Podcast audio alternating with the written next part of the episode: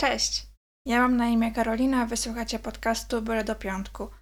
Witam Was w czternastym odcinku mojego podcastu, który będzie trochę inny niż poprzednie odcinki, ponieważ zwykle przedstawiam albo swoją historię, albo opowiadam Wam o kwestiach merytorycznych związanych z kształtowaniem sylwetki, z odchudzaniem.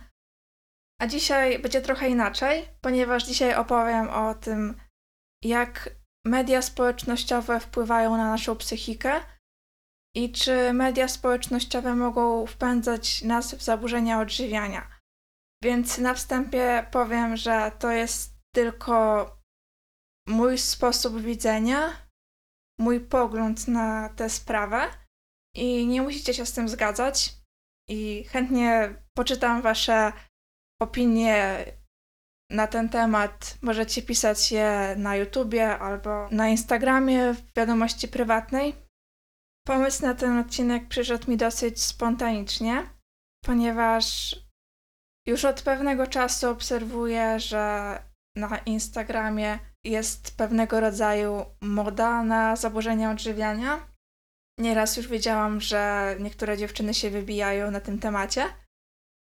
I jest to bardzo przykre, nie tylko dla mnie jako osoby, która przeszła te zaburzenia, ale też myślę, że to trochę tak spłyca ten temat i sprawia, że dużo osób może myśleć, błędnie postrzegać, że ma zaburzenia odżywiania.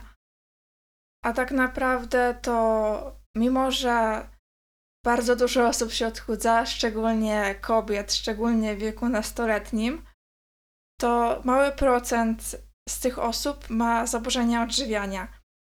Myślę, że te media społecznościowe nie są tak jakby jedyną przyczyną wystąpienia zaburzeń, ale mogą być takim bodźcem do wystąpienia tych zaburzeń. Bo tak naprawdę to zależy od człowieka, od jego charakteru, czy oglądając te treści wystąpią u niego jakieś objawy zaburzeń odżywiania bo przyczyn zaburzeń odżywiania jest bardzo dużo i są one bardzo skomplikowane i często sięgają aż historii z naszego dzieciństwa. Ciężko byłoby więc wskazać taką jedną przyczynę, a tym bardziej obwiniać e, te media społecznościowe za wystąpienie zaburzeń. Owszem, na pewno media sprawiają, że porównujemy się do innych, bo w mediach społecznościowych raczej wstawia się te najlepsze zdjęcia. Wybiera się jedno zdjęcie spośród setki zdjęć zrobionych tego dnia. Poza tym zawsze szykujemy się do zrobienia tego zdjęcia. W sensie albo nakładamy, nakładamy makijaż, albo jeśli jest to zdjęcie w lustrze, to po prostu napinamy brzuch, biceps czy inny mięsień. Kombinujemy z ustawieniem ciała, jedną nogę wysuwamy do przodu, wypinamy biodra, pośladki, żeby ta sylwetka po prostu wyglądała lepiej. Bo po prostu takie zdjęcia się sprzedają, po prostu mają najwięcej polubień, więc no myślę, że nie ma w tym nic dziwnego, że każdy chce wyglądać jak najlepiej i że twórca po prostu chce zdobyć duże zasięgi, dlatego wstawia takie zdjęcia. Ja sama również wybieram spośród kilkudziesięciu zdjęć to jedno najlepsze. I uważam, że no, nie ma w tym nic złego. Oczywiście pomijam osoby, które photoshopują swoje zdjęcia, bo dla mnie to już jest gruba przesada. Później jak spotykamy taką osobę na żywo, to się okazuje, że no ta osoba pewne części ciała sobie powiększyła, pewne części ciała sobie pomniejszyła w Photoshopie i wyglądała całkowicie inaczej na żywo niż na zdjęciach. No ale tak naprawdę to odpowiednie światło i poza mogą naprawdę sprawić, że wyjdziemy na zdjęciu znacznie korzystniej.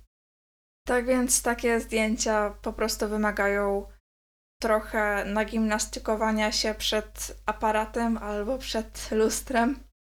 Dlatego musimy być świadomi, że te osoby nie wyglądają na co dzień tak jak na tym zdjęciu i dlatego nie możemy się porównywać do nich. bo to jest tylko jeden moment z ich życia, który uwiecznił aparat albo telefon. I to nie jest tak, że one wyglądają tak przez cały dzień. To nie jest tak, że te osoby mają idealną sylwetkę, bo ideały nie istnieją i każde ciało ma jakiś defekt. I możemy oczywiście podziwiać tę osobę, i może być ona dla nas motywacją do zmiany swojej sylwetki. Ale po prostu nie dołujmy się z tego powodu, że ona jest na tych zdjęciach idealna, no bo ideały nie istnieją po prostu. Po prostu nie da się wyglądać przez cały dzień zajebiście dobrze, bo przykładowo wstajemy rano, mamy płaski brzuch, ale już po całym dniu jedzenia wieczorem jest on taki wypukły, więc no nie da się zrobić, żeby przez cały dzień ten brzuch był płaski. Tak samo nie da się przez cały dzień napinać wszystkich, wszystkich mięśni, robić jakieś dziwne posy z nogą do przodu, żeby tylko wyglądać dobrze. Media społecznościowe to takie miejsce, w którym pokazujemy swoje idealne życie, pokazujemy jak jesteśmy szczęśliwi, szczęśliwi i pozytywnie nastawieni.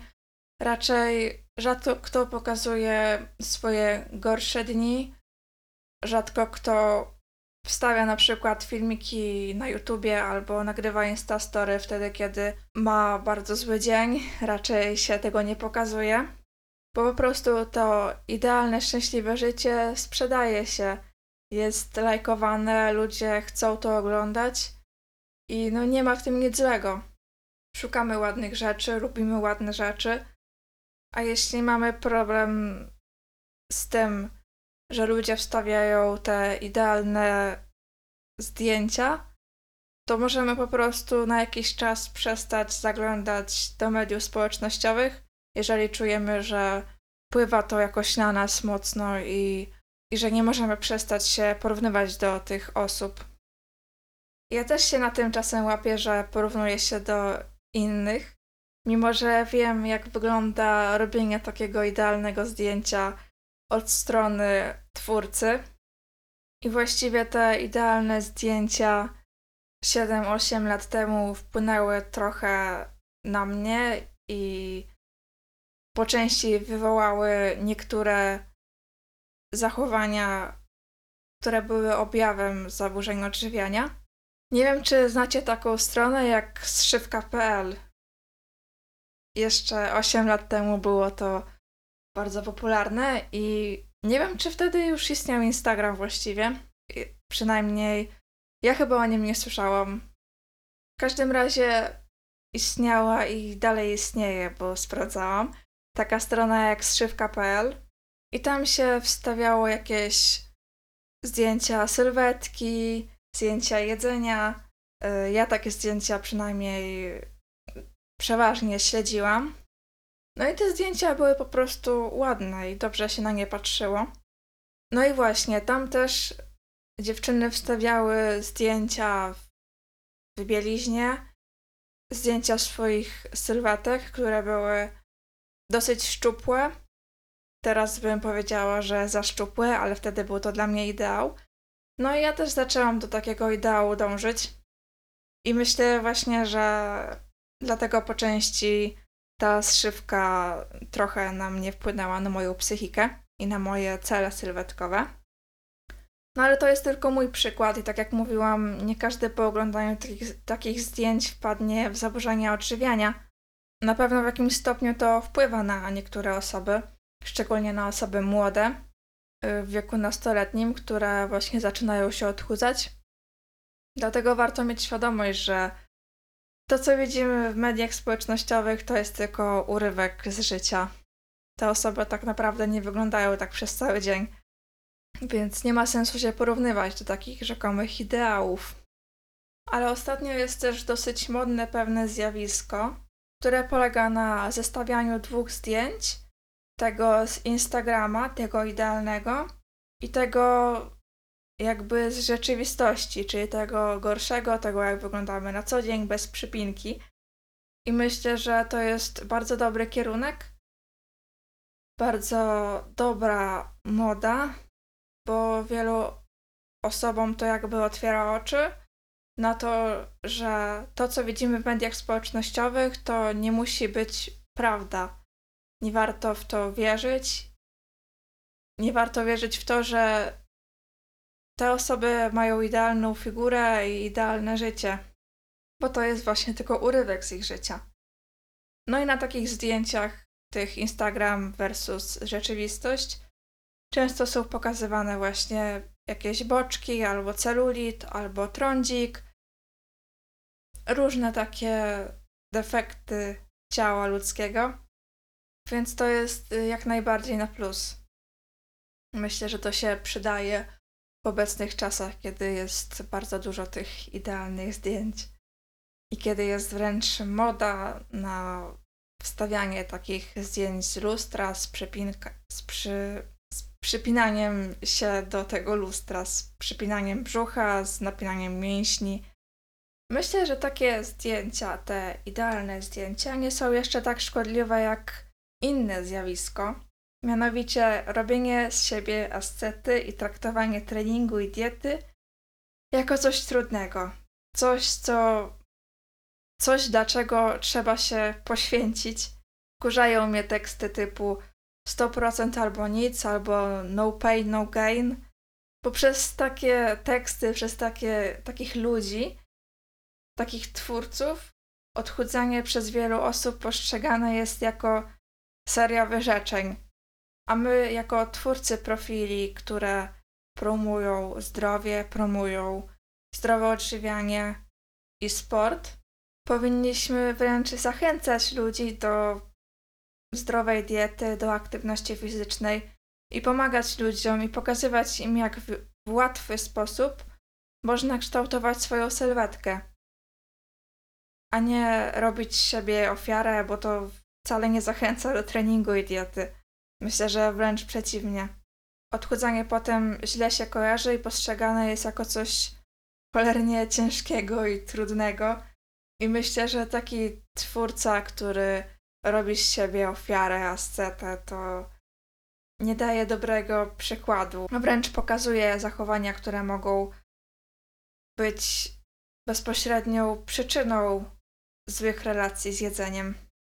Bo na profilach takich osób często zobaczymy treści typu o zjedz sobie pączka w tłusty czwartek, bo przecież kalorie w, w te dni się nie liczą i przecież trzeba przestrzegać tego święta, bo tradycja i, i w ogóle każdy je wtedy pączka, więc ty też zjedz.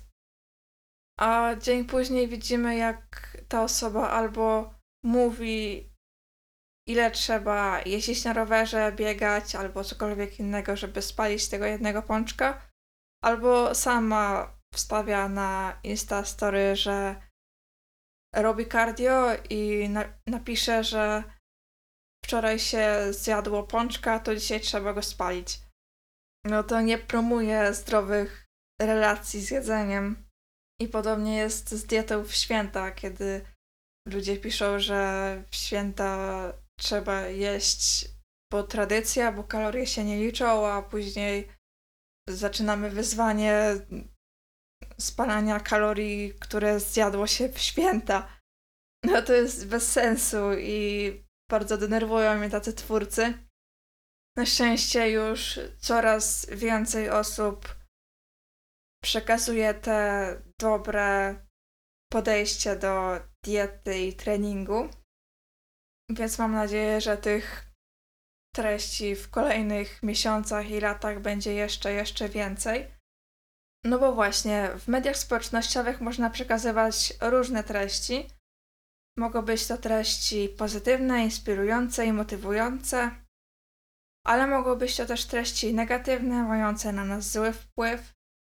Dlatego myślę, że nie ma co ogólnie krytykować media i obwiniać je za wystąpienie zaburzeń odżywiania i tak jakby wrzucać wszystkich tych twórców do jednego wora. Ale na pewno niektóre treści mogą wpływać na psychikę głównie młodych osób korzystających z mediów społecznościowych. Dlatego duże znaczenie ma nasz odbiór tych treści. Twórcy mogą sobie wstawiać te idealne zdjęcia, ale to my musimy mieć świadomość, że oni nie wyglądają tak przez cały czas.